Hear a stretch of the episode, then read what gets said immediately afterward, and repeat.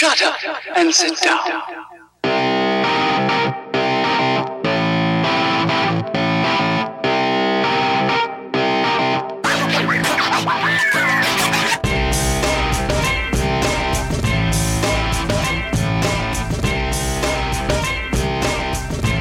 Okay, welcome back to the NBA Finals Edition, game one of the Limited Upside podcast. We're going to do a few things here that we're going to try to get going uh, in a reoccurring nature. We're joined today by, as always, my associate here, Mike Prada, and our frequent caller, so frequent that we want to make this a consistent thing. We want to do it every Friday with the very, uh, the very talented Mike Pina calling us from Los Angeles very early in the morning, so we appreciate that. Pina, how's it going, dude? Good guys, how are you? Doing okay. Are you drinking your Matthew Dellavedova coffee to wake up? We're recording this at 11 Eastern, so it's about 8 a.m. Pacific. I wish I had Matthew Dellavedova coffee. Uh, I have brandless coffee right now flowing through my veins. nice. Well, No, you're not compelled to hit someone in the nuts by accident now, so that's a that's a good sign. I hated that that had to happen. Why'd it have to happen to Dellavedova? Yeah, Uh, what a coincidence. Uh, it's so it's it's so bad. But anyhow, we're gonna get into uh, having Pina on the on the podcast here every Friday, joining us because it just feels right, and we love having him on. And then additionally, look for us uh, after each of these NBA Finals games. We're gonna be doing these kind of like a little shorter, half hour ish, but try to recap what's going on, our thoughts, what needs to be changed, etc.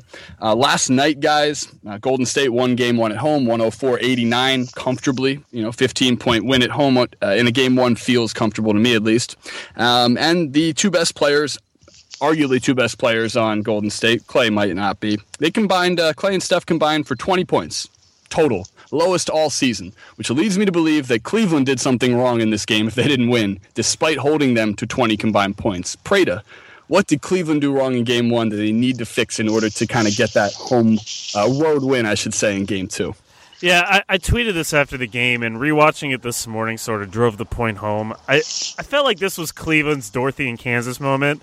Like, oh wait, we're not we're not in the Eastern Conference anymore. Like they were like kind of looking at each other. It's like, wow, this is different. Mm. And I just I thought that they played the kind of game that would have allowed them to beat an Eastern Conference team on both ends, and it just it's not going to work against the Warriors. I just thought their their defensive communication was off. They gave up like 15 to 20 points just with kind of bad breakdowns and not. Uh, it's not even that they didn't they they the lack of communication. It was just not fast enough. The communication. It's like they're pointing and then reacting, and that's not enough. And then offensively, I thought it's very easy to say they kind of devolved into iso ball, and I think outcome wise, that's what happened. But if you look at the way they, they ran through the East, like that's sort of how they won there too. They were able to have these great stars that drew two on the ball and just were able to swing it. That's just not it's not that easy to do that against the Warriors. They're just a better team. It's a major step up in competition. So I felt like it was kind of like they put the they stuck their hand in like ice cold water for about 5 minutes and then they stuck their hand in in burning hot water and they couldn't sense the difference until too late. That's sort That's- of how I That's read a great that game. analogy, man. That's a good one. That's Uh, that's uh, you're bringing the, the thunder and the hundred mile an hour fastball right now, Mike. I, I can't really compete with analogies like that this early in the morning.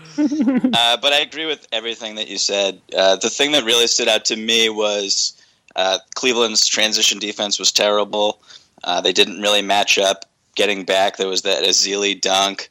Uh, offensively, I thought LeBron's ISOs were for the most part acceptable. He didn't really finish at the rim as efficiently as as you would expect him to. And he took a lot of weird, or he took a, a couple, a few, like four or five weird step back shots that were kind of early in the shot clock.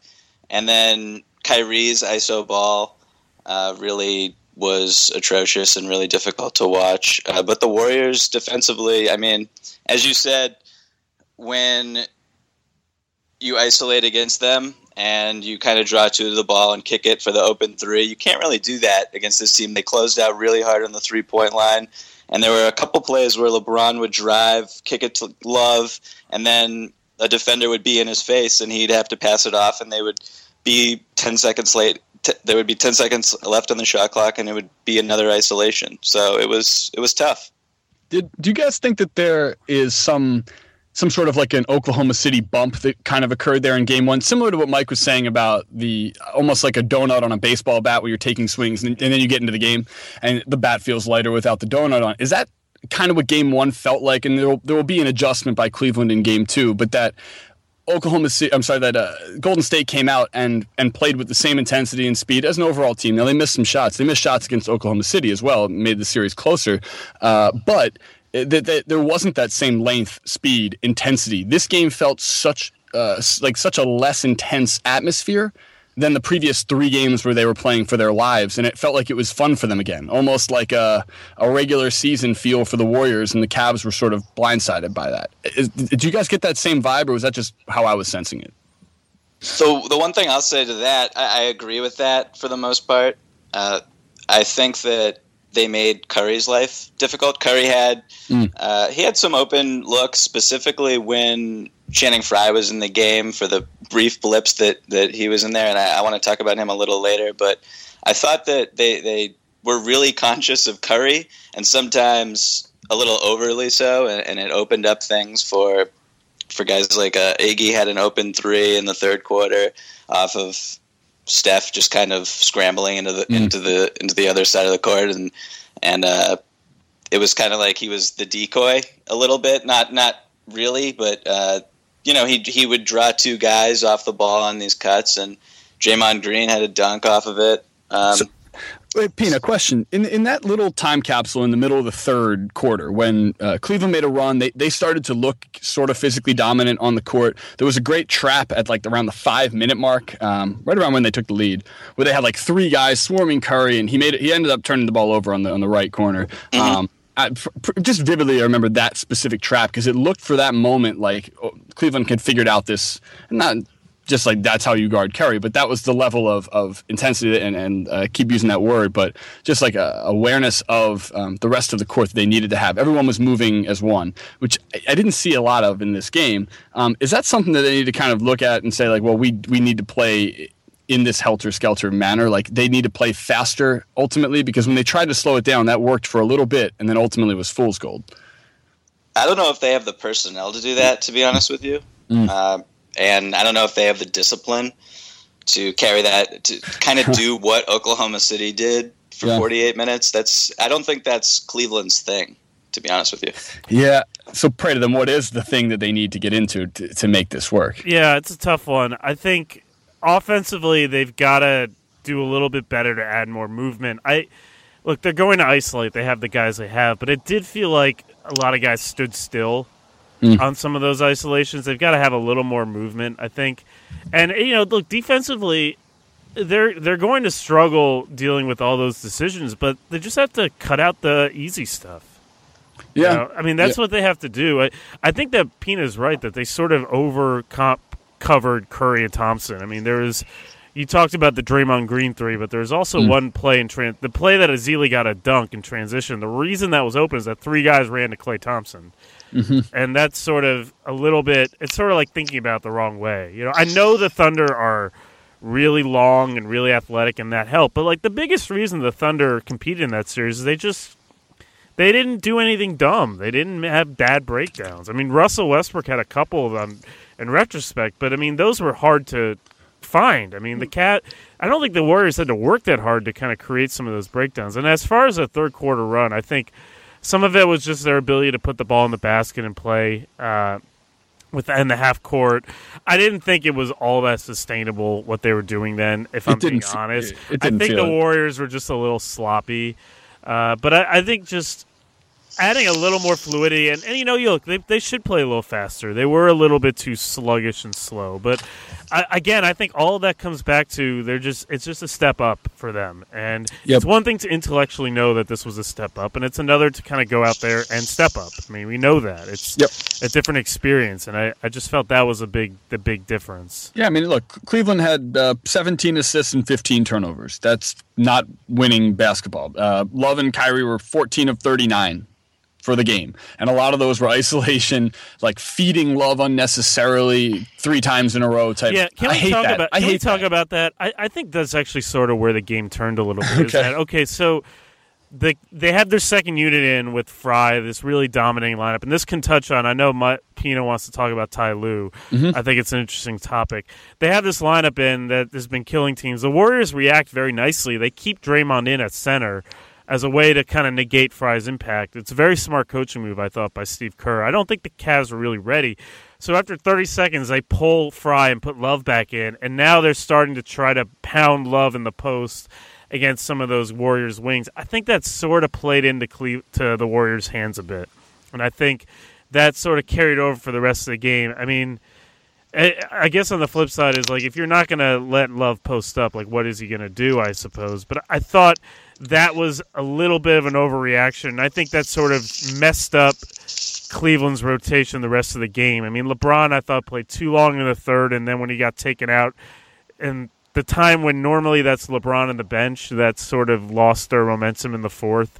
I just think that was a bit of an overreaction, and I think that is sort of why Cleveland looked a little sluggish on both ends. It's just they, they were just pounding that isolation a little too hard, a little too easily. You know. Yeah.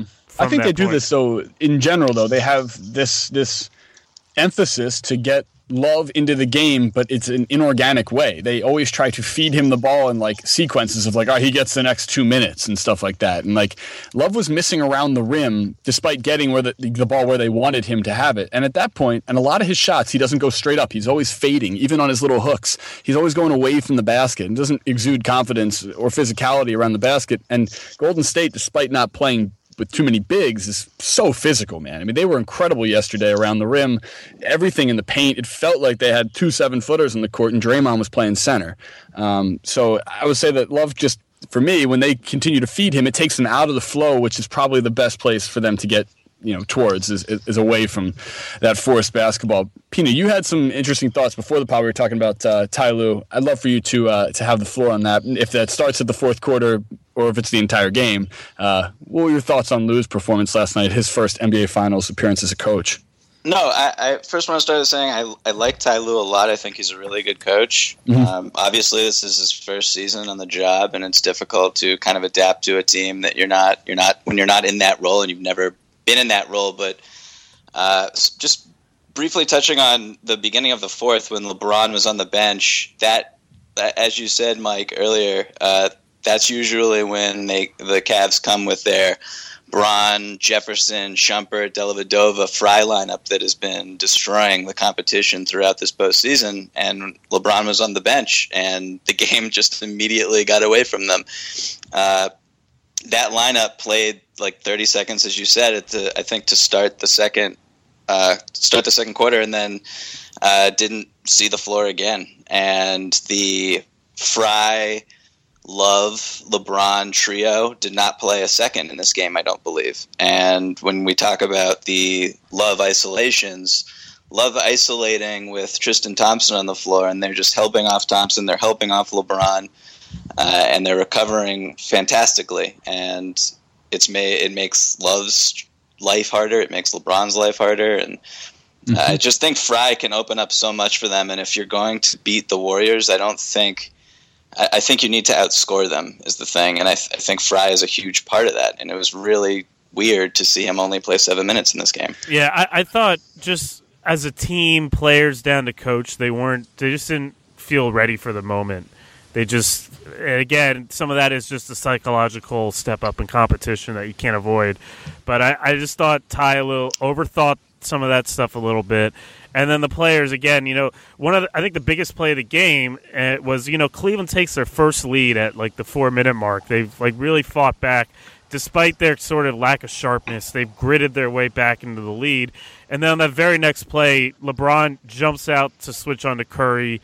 Shumpert isn't ready for it. He slips trying to turn around. Draymond Green gets a dunk. I don't think the Cavs let again. You know, it's just stuff like that.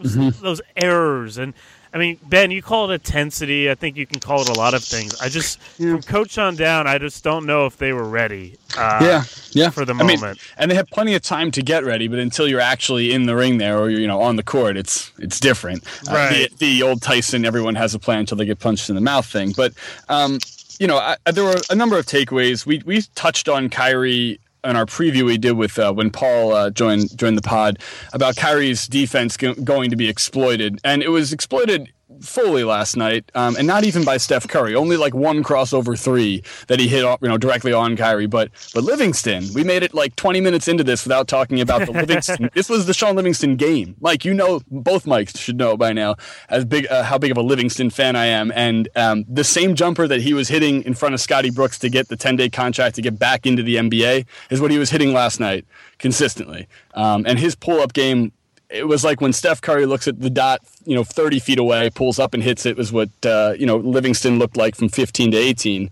Um, but he was great last night. And Livingston and Iguodala together brought just such a great action, versatility to the game, um, really opened up the court. And that's when they made these runs. The bench difference was just uh, extraordinary.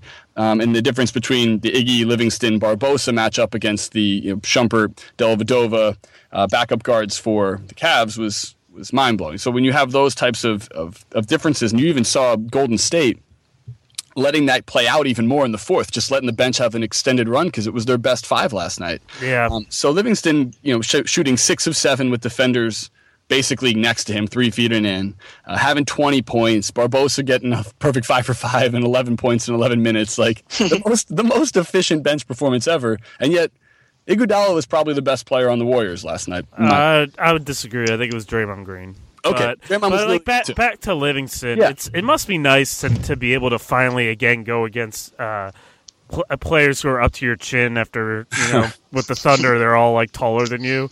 You know, he just it was he looked like himself again. I think. Yeah, yeah. You know, there's a the thing with the Warriors that's interesting is that they have this like strength in numbers marketing campaign, and we all sort of grumble when they put Anderson Varejao in or overplay their bench. But it's clearly something they believe in, and I think that made an impact in this game. Just again, the Cavs looked a little tired, and I think their starters looked a little overtaxed, and so there is that when they throw the bench in, it, it really is sort of the concept in action, the strength in numbers. It's it really is so much more that. Uh, they really they bring a new energy to the game. It- obviously, it's easier at home, but Yeah, so the, the Hubie Brown corollary that we talked about before was like on full display last night. Oh, all of- Oh, absolutely. all of the secondary players on the Cavs were bad, and all of the you know tertiary players on, on the Warriors were great. Um, so that that will flip in, in the home version. Could even flip next game. Uh, J.R. Smith was relatively invisible. That's a note I have uh, in my uh, notes from last night's game. Didn't see much from him. And yeah, Draymond's effort uh, was incredible. He played like a real center last night on defense, um, and then had like again his hands and arms were everywhere, deflections and pivotal moments where the game could have swung where he gets a tip behind LeBron and then creates a steal that goes the other end. Uh, Prada, you said uh, that you thought he had the best performance last night. You want to elaborate on that? Yeah, I just thought. I mean, we can talk about this. This is a whole separate topic, but it. We talked about it with Paul. It Draymond was really on the edge with flagrant fouls and with sort of outsizing his role a little bit, and he. It's a big test to see whether he can really fully commit again and not be distracted by a lot of the other stuff, but really fully commit to what makes him great, and that's sort of all the little things, for lack of a better word or term. And I think since Game Five of the Warriors Thunder series, he's gotten back to all that. I thought he was great on the glass. He was very good on switches. I thought he moved the ball well. He set great screens. You do all those little things, and everything else will come. I think. I think since the uh, middle of the Thunder series, we've seen that come back, and I, I think that's going to be a real test. Pina is just can this can he kind of stay focused like that? Uh, yeah, I agree with you. I thought Draymond had a fantastic game. You know, if we're nitpicking, uh, the one thing about him that kind of irks me a little bit is his when he takes off on those drives that are kind of a little bit mindless and a little bit careless, uh, either a little bit behind the three point line or even from half court, where the guy his his man is clearly going with him step for step, and he forces up a shot and then kind of looks to the ref, and, and the the other team has an opportunity the other way but other than that, like yeah, he was flawless. He was he was tremendous in this game, and I just want to quickly go back to Livingston, if I may. Oh, for sure. Not allowed. but we could do a full podcast by all means. Yeah, I I love Shaun Livingston so much, and you know my dream is for him is that we collectively the first time that when when you when you hear Shaun Livingston's name, the first thing you think of is like key role player on a championship dynasty instead of you know the the the tragic injury that he suffered that was uh, kind of meant to define him up to this point. Um, so it, it, he's just such a wonderful story. And I thought in the fourth quarter, I was rewatching Livingston's shots this morning, and you know, like you guys said, he just kind of got to his spots and, and and rose up. Some of them were in the pick and roll, and they the Cavaliers just kind of sagged back and let him attack Tristan Thompson and, and Love and and Kyrie kind of fought over screens instead of got went under them and yeah, I didn't I like know. that either. I, I thought that was a, a mistake by the by the Cavs. yeah, and it was clear. I mean, he he did not miss a shot in the fourth quarter, and I think I mean you got to get the ball out of his hands at some point. So that's just another thing that. Uh, the in-game adjustments from Ty Lue were, were lacking a little bit, but Livingston was great. He he had a few he does some great like old Mark Jackson type stuff, but obviously he's even taller and longer than Mark Jackson was. But he, he has the license on this team to do it immediately within the offense and just shoot it. So you know, my favorite thing Livingston does isn't even the pull up in the in the towards the middle of the court or his little baby hooks. It's just when he like casually takes a good pace to one side of the court. He has got a great little post up. Like uh, his immediate post up is almost into a drop step spin move into his fadeaway, uh, or or just straight pull up and by cutting the court in half, he's basically just going into like a two dribble one on one game with a four inch shorter person from a spot he knows he can get his shot off. And the Cavs were letting him do that, like pushing him towards there almost. It Yeah. crazy to me. It's it's funny how the Warriors for most of the game are spread you out and try to go around you and just make you cover so much more of the court. And then Livingston comes in and it's like the complete inverse of that. And it's sort of jarring how the the switch and and the Cavs are going to have to think about putting a bigger guy on him because the Thunder freely switched. They weren't. They actually let Enes Kanter guard him a few times. They just assumed he was a big guy, and just mm-hmm. the intellectually they understood that and they're able to carry it out.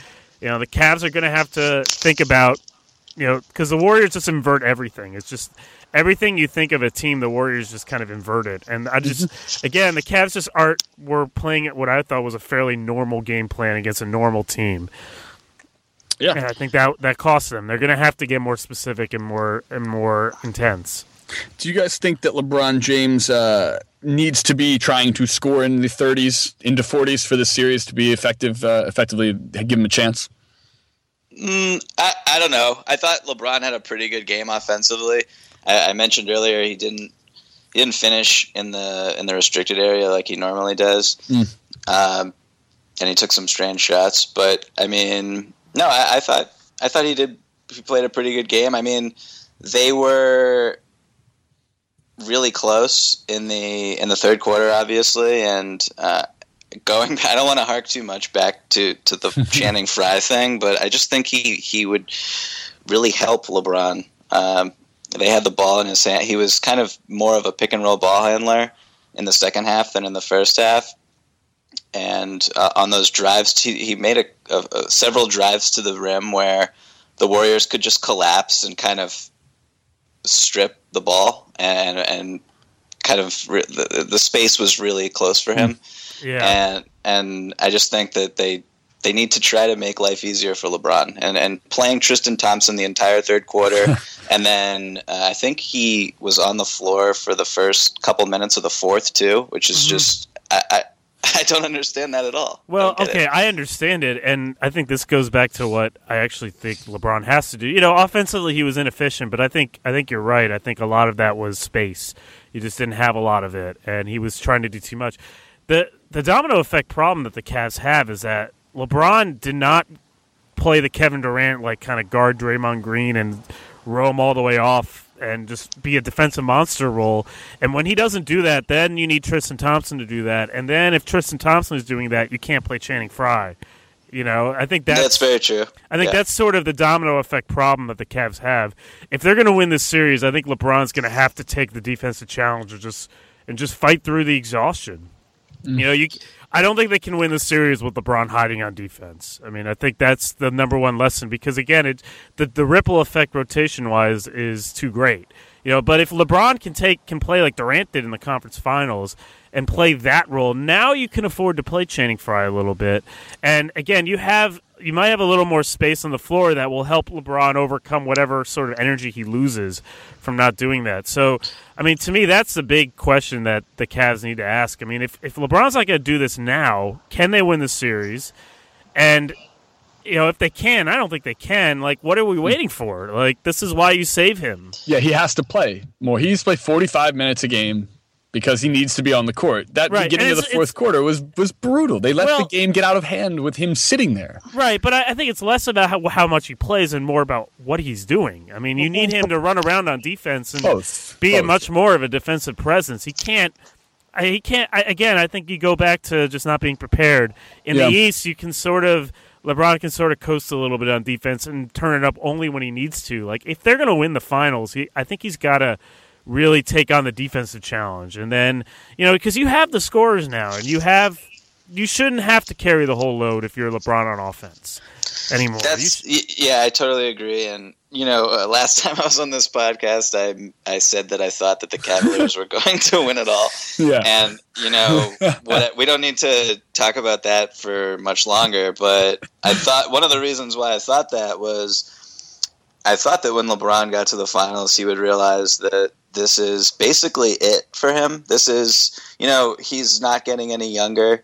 This is a really his potentially his last great opportunity to win a championship as the best player on a team for whatever that means. And uh, you know, with the ba- with his back against the wall, I would assume that he would take on those defensive responsibilities that you talked about, Mike. And and I thought he played decently on defense last night, and and there were some possessions where he was on Draymond and he switched on to Steph, or or, or they set a screen when he was guarding Barnes and he switched on to Steph, and uh, you know he, he forced Steph into shots that Steph normally normally makes, but just didn't go in. But I don't know. I, I, I agree that he could he could have done better. Yeah, I mean, maybe a solution is if he can't do it for 48 minutes, maybe you have Tristan Thompson play 20 to 25 minutes instead of however many he played this game. When he's in the game, let him do that, but then play Frye more, and then or during those minutes, ask LeBron to take on that role. I don't know. That's a compromise. It's hard to say LeBron didn't play hard enough in game one. I don't think that's totally fair, but I, I do think that the Cavs need like a superhuman effort. I don't want to blame LeBron. That's not what I'm trying to. I Right, just I think that there might be an over uh, emphasis on what we should be getting from Love and Kyrie when we really should at this point understand that that's they're not going to be the supplementary scoring in the NBA finals that they were against like Toronto. Um, because LeBron might actually the best chance they have to win might actually be for him to score more points. I, I don't think that he necessarily had a bad game. He almost had a triple double and was pretty good. Um, I think he settled for some bad shots in the second half when they were when they started to get down. But um, I, I'm not. I just I'm not sure that every team he's ever played on doesn't benefit from when he's ultra aggressive offensively, um, and that that just might be the course of his career. Um, the, the times when Miami, even Cleveland before, um, when he really put the team on his back offensively to score, I do remember him still being a juggernaut on defense, and that's why I'm having a little trouble. And I think you made a great point there. Like he does need to lay it all out. They have two full days between each game. Uh, he was not going to be playing in an air-conditioned, broken South Texas arena. Right. Like it's it, he needs to lay because Pina. I agree with what you're saying, man. I don't know if I think he does fully realize it, but I'm not sure uh, that that there will be another time where he'll be on a team that's as situated, uh, given the Eastern Conference was as easy as it was for him to get through again this year as it was now. Not only that, um, I, I think the other interesting component with this team is like they just did this last year with a new coach, and Ty Lue will be back, uh, or will be, you know, interesting blame will be passed around if they do lose.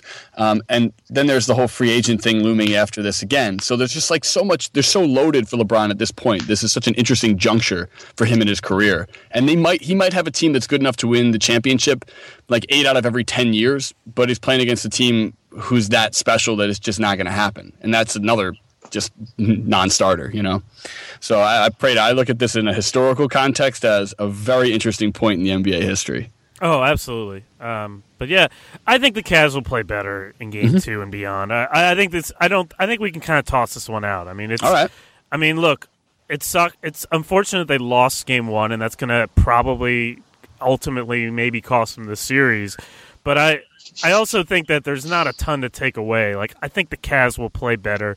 I think they'll make the difficult rotation and decisions that we've talked about out of a means for survival. I think they will play harder. You know, the problem though is that they've given away a game now, and you're going to have one or two games where, like the thun- that the reason the Warriors are here, when Curry and Thompson just make a ton of shots, and there's not much you can do about that. But I, I Yeah. think they will play a lot better this series, and I still think this will be a long one. I don't know what you think, Pina. No, I I agree. I think guys like J.R. Well, J.R. Smith specifically, I think that he'll play much better in Cleveland. And uh, I don't know. I thought I thought Cleveland, you know, the game was played at their pace. Um, I thought they did a decent job in the half court defensively, given the deficiencies with personnel and, and length and athleticism that we already knew heading in. Uh, so if they if they clean up, you know, the really boneheaded mistakes they made in transition, and they kind of get back to firing away from behind the three point line, which is the ultimate variable in this series for them. Totally. Uh, I think that they'll be in decent shape. I don't know. I don't know if they're going to win the series though. so, with that all being said, can I, before we wrap this up, I need one adjustment for the Cavs from each of you next game that you got to see for them to win. Prady, you can go first.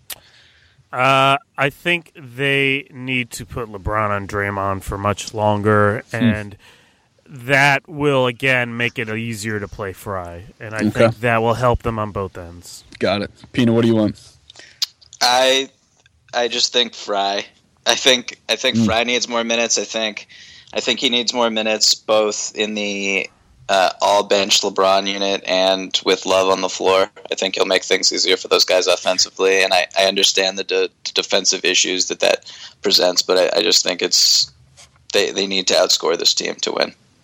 Yeah, I'm hoping for it. I'm not going to make any adjustment predictions, guys, but what I am hoping for is a much more offensively, aesthetically pleasing game uh, in uh, in game two. I think it will be. I think the jitters will be mostly gone, and I think the urgency will be there on the side of the Cavs that you kind of got to see a lot more of in that last.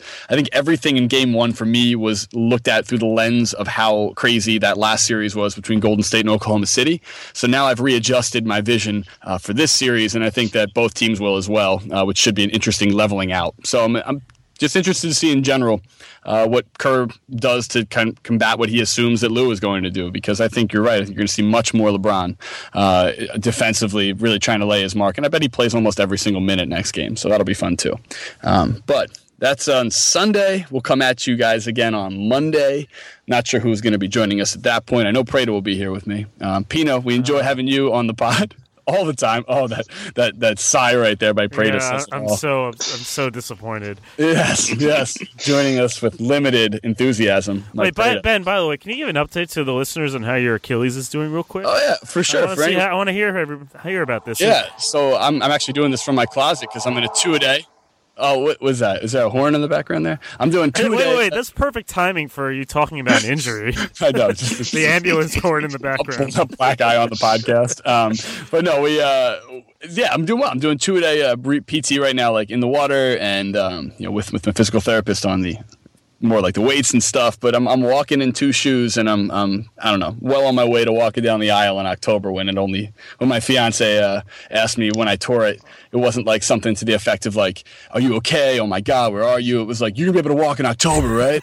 so, uh, so that I can confirm. That I can- Understandable. yeah, I exactly. mean, it's a big moment. I get it. Uh, Yeah. In case you all didn't realize, Ben uh, tore his Achilles playing hoops on the same night Mario Chalmers did. Yeah, uh, yeah, yeah, in exactly. March.